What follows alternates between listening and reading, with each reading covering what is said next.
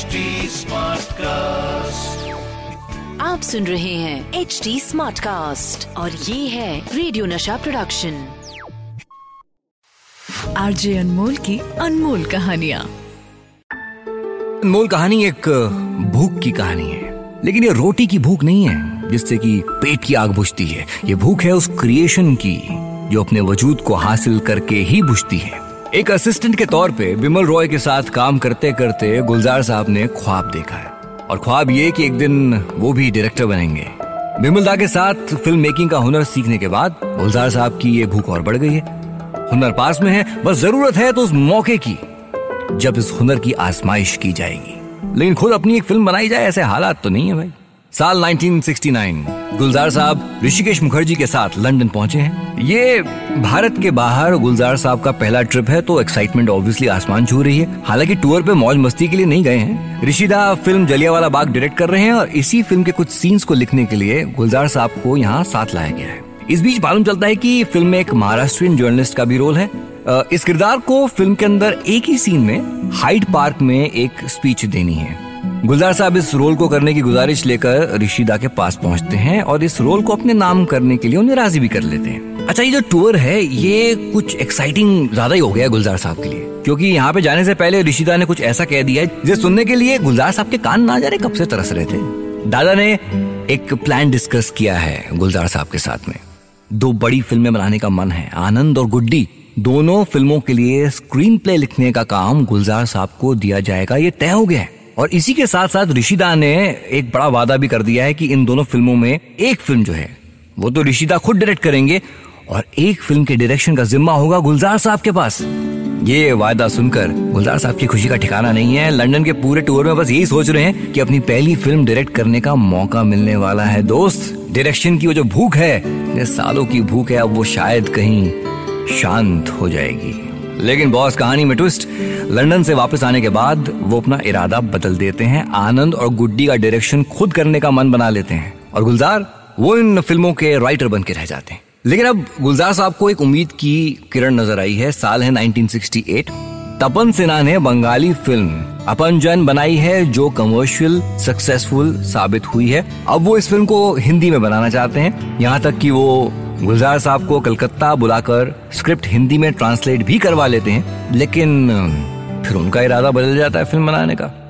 अच्छा एनसीसीपी वो इस बंगाली फ़िल्म का हिंदी रीमेक मेरे अपने बनाने का प्लान कर रहे हैं। लेकिन गुलजार साहब जो इस फ़िल्म की हिंदी स्क्रिप्ट पूरी कर चुके हैं, इस बार किसी भी हाल में इस फ़िल्म का डायरेक्शन अपने हाथों से जाने नहीं देना चाहते। सिप्पी साहब अपनी गाड़ी की ओर बढ़े जा रहे हैं, इसी बीच गुलजार साहब अपनी ख्वाहिश ज़ाहिर करते हैं। सिपी साहब, अगर आप मेरे अपने बनाना चाहते हैं तो ठीक है, लेकिन अगर आपको इस फ़िल्म के लिए कोई डायरेक्टर चाहिए तो मैं ये फ़िल्म डायरेक्ट करना चाहता हूँ। सिप्पी साहब ने गुलजार साहब की बात को सुना और अगली सुबह उन्हें फ़िल्म की स्क्रिप्ट के साथ घर आने को कहा और निकल गए। लेकिन ये मीटिंग इतनी आसान नहीं है। सिप्पी साहब एक अजीब व गरीब मीटिंग शेड्यूल करने के लिए जाने जाते हैं। एक ऐसा मीटिंग शेड्यूल जो पूरी फ़िल्म इंडस्ट्री में किसी का नहीं है। सिप्पी साहब सुबह के चार से पाँच बजे के बीच मीटिंग करना पसंद करते हैं। सिप्पी साहब को सुबह जल्दी उठने की आदत है। फिर वो किचन की ओर पहुँचते हैं, अपनी चाय खुद बनाते हैं। सुबह के छह बजते ही तेज आवाज़ में म्यूज़िक चलाते हैं। इस म्यूज़िक के कारण घर के बाकी लोग जो है, उन्हें मजबूरी में उठना पड़ता है। अब गुलजार साहब को इस सुबह चार बजे वाले सिप्पी साहब के शेड्यूल को मीट करना है। तो फिर सुबह तीन बजे उठे, तैयार हुए, चार बजे सिप्पी साहब के घर पहुँच के उनके घर की डोरबेल बजाई। सिप्पी साहब ने खुद दरवाज़ा खोला, सामने गुलजार साहब को देखा और कहा गुड मॉर्निंग गुलजार तुमने अपना टेस्ट पार कर लिया है। तुम वक्त पर आ गए हो मतलब कि साफ़ है? इस फ़िल्म को डायरेक्ट करने का तुम्हारा इरादा पक्का है। वक्त पे पहुंचकर गुलजार साहब ने आधी बाजी जीत ली। और फिर, इसके बाद गुलजार साहब उन्हें फ़िल्म की स्क्रिप्ट सुनाते हैं। स्क्रिप्ट में गुलजार साहब ने ओरिजिनल बंगाली स्क्रिप्ट को पूरी तरह से फॉलो नहीं किया है। अपना फ्लेवर भी ऐड किया है। फ़िल्म के नक्सलाइट बंगाल प्लॉट को उन्होंने नॉर्थ इंडिया टाउन की कहानी में तब्दील कर दिया और एक रोमांटिक एंगल भी जोड़ दिया है। स्क्रिप्ट तो सिप्पी साहब को पसंद आती है। लेकिन भाई डायरेक्शन की बात एक बार फिर से ऋषिदा पे जाके अटक जाती है। क्योंकि भाई ऋषिदा सिप्पी साहब के बिज़नेस पार्टनर हैं तो गुलजार इस फ़िल्म को डायरेक्ट कर रहे हैं। इस बात के लिए उन्हें मनाना तो होगा। इसी बीच एनसी सिप्पी हमारे गुलजार साहब को एक आइडिया भी सुझाते हैं कि अगर उनके बेटे रोमू और राज सिप्पी इस फ़िल्म को प्रोड्यूस करें तो शायद गुत्थी सुलझ जाए। क्योंकि फिर ये लोग तय कर सकते हैं कि फ़िल्म का डायरेक्टर कौन होगा। लेकिन एनसीसीपी साहब ये नहीं चाहते कि ये आइडिया उन्होंने दिया है, ये बताया जाए, क्योंकि भाई ऋषिदा को पता चलेगा। तो फिर, क्या सोचेंगे वो? सारी खिचड़ी तुमने पकाई है? कहते मेरा नाम मत लेना। इस तरह से घूम फिर के गुलजार साहब को उनकी पहली फ़िल्म मिलती है एज ए डायरेक्टर लेकिन सिर्फ़ डायरेक्शन हाथ में आने वाली बात नहीं है। इस फ़िल्म की कास्टिंग पर भी बड़ी मेहनत होने वाली है। फ़िल्म का जो लीड किरदार है, आनंदी देवी, उसके लिए गुलजार साहब इस फ़िल्म के बंगाली वर्जन में काम करने वाली एक्ट्रेस छाया देवी को लेना चाहते हैं। लेकिन सिप्पी साहब का तो इनकार है। वो कहते हैं, भाई, एक बूढ़ी लेडी का किरदार है तो क्या हुआ? इस रोल में किसी अट्रैक्टिव फेस वाली एक्ट्रेस को लेना चाहिए? उनके जहन में नाम निम्मी का है। निम्मी उनका कॉलेज टाइम का क्रश हुआ करती थी सिप्पी साहब का, यार। इस नाम को लेते हुए तभी उनके चेहरे पे एक चमक, एक मुस्कान। तभी गुलजार साहब के जहन में मीना कुमारी का नाम आता है। मीना जी, वो तो कविताएँ लिखने का शेरो शायरी का शौक रखती हैं, और गुलजार साहब के साथ उनकी काफ़ी इस पे बातचीत भी होती है। अपनी लुक्स के हिसाब से, अदाकारी के हिसाब से हर चीज़ में परफेक्ट हैं। सिप्पी साहब भी इस नाम से इतफाक रखते हैं। लेकिन यहाँ गुलजार साहब ने एक बात साफ़ कर दी है कि उनके ताल्लुक मीना जी से कुछ ऐसे हैं कि वो उनसे सिर्फ़ फ़िल्म के बारे में बात कर सकते हैं। कॉन्ट्रैक्ट या पैसे की बात का जिम्मा होगा सिप्पी साहब का।